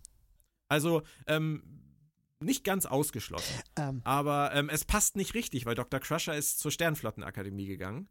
Ähm, und sie ist jetzt in dem Bu Hörbuch, was ich gesprochen habe, ist sie halt Teil wieder der Crew. Mhm.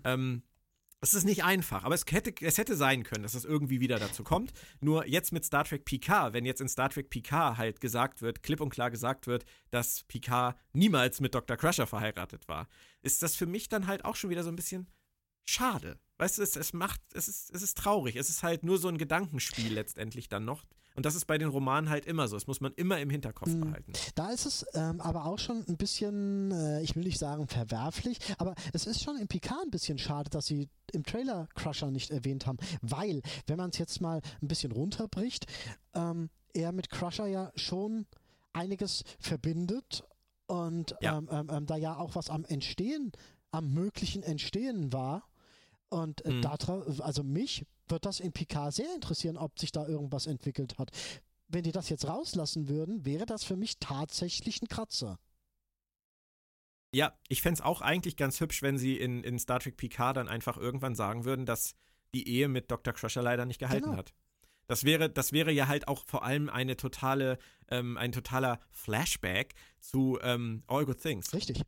Dass wir wirklich wissen, dass dieses, diese Dinge, die diese Leute verbinden, halt auch in verschiedenen Zeitlinien, die sich anders entwickeln, diese emotionale Ebene, aber trotzdem irgendwie immer auf diesen Kern zurückführt. Richtig. Das wäre cool. Aber da, auch da lasse ich mich mal überraschen, ob da was kommt. Weil ich glaube, Dr. Crusher wird kommen. Nicht in der ersten Staffel, aber in der zweiten. Und ähm, Wenn Picard dann dann werden wir lebt. sehen, wenn Picard dann noch lebt. Aber ich glaube das eigentlich. Okay. Und im Zweifelsfall haben wir halt Han Solo, Chris Rios ähm, und Raffi Musiker. Also Moritz, ganz ehrlich, ne? Raffi Musiker. Wie geil ist bitte dieser, dieser Figurenname? Raffi Musiker. Das wird für uns in der Staffelbesprechung, das wird für uns äh, wirklich nicht zu ertragen sein. Was macht Raffi Musiker eigentlich Oh. diese Woche? Schade. Also, Ich, Wir ich hatten- als taube Nuss habe gerade die ganze Zeit Ratti verstanden und, und nee, nicht Ratti, Raffi. Aber alleine schon Raffi und dann auch als Nachname noch das deutsche Wort Musiker. Finde ich total großartig. Also, wer sich das ausgedacht hat, das ist fast so gut wie die Kohl aus äh, dieser einen schönen Voyager-Folge. ach Kohl gibt's, äh, Kohl gibt's. Wir bekommen Besuch, bekommen Besuch von den Kohl. Und ihre Abgesandten Raffi Musiker. Ich dachte, Toll. ich habe das bis toll. jetzt. Hier, ich gebe zu, ich habe das bis jetzt noch nicht so auf dem Schirm. Ist das der Schauspieler, oder der so heißt, oder der, der Charakter? Nein, nein, die Figur, diese, diese Frau aus der Vergangenheit von Picard, ähm, die, äh, die er sozusagen einspannt für seine Sache. Die heißt in der Serie Raffi Musiker. Uiuiui. Ui, ui. Also Chris Rios, Chris Rios finde ich ist so ein richtiger Der Heldenname. ist auf Chris jeden Fall. So, und diese, diese Kybernetikerin, die heißt natürlich Dr. Agnes Jurati. Das ist natürlich, das, das klingt ja schon intellektuell. Hochintellektuell. Und der Romulaner heißt Elnor, da mal muss ich ehrlich gesagt immer an Herr der Ringe denken. ich auch. Aber egal. Aber dann kommt halt diese Ex-Bekannte, diese Raffi Musiker. Toll. Tolle Frau. Mordswumm, Raffi Musiker. Jetzt habe ich es auch zehnmal gesagt, glaube ich. Jetzt habe ich mich genug aufgeregt. Nein, finde ich toll. Es sind, das ist ein Name, der hat wirklich Klang. Den vergisst man nie mehr. Uiuiui. Ui. Das ist dann was für Spin-off. Ich glaube auch. Moritz, wir haben einen Plan. Star Trek Enterprise Staffel 4 im November auf jeden Fall und äh, November, Dezember Orville. Und dann gucken wir, wie viel Zeit wir noch haben. Ich denke, so kriegen wir es hin. Ich danke dir fürs Kommen, fürs Teilnehmen. Es hat mir sehr viel Spaß gemacht, wieder zurück zu sein. Ich habe das Podcasten vermisst, muss ich ehrlich gestehen. Und ähm, wolltest du noch was sagen? äh, Bitte. Nein, nein, nein. Alles klar. Ähm, ja, wer Lust hat, äh, Q sind herzlich ausgeladen, ist nicht nur ein schöner Kurzroman, sondern auch ein schönes Hörbuch, gibt es überall, wo es Hörbücher gibt. Und ansonsten ähm, sehen, hören, lesen wir uns einfach bald wieder. Ähm, tschüss Moritz, vielen Dank. Mach's gut, Björn, und hoffentlich auf sehr bald. Tschüss sagt und tschüss sagt euer Björn Sölter. Bis dann, ciao, ciao. Ciao, ciao.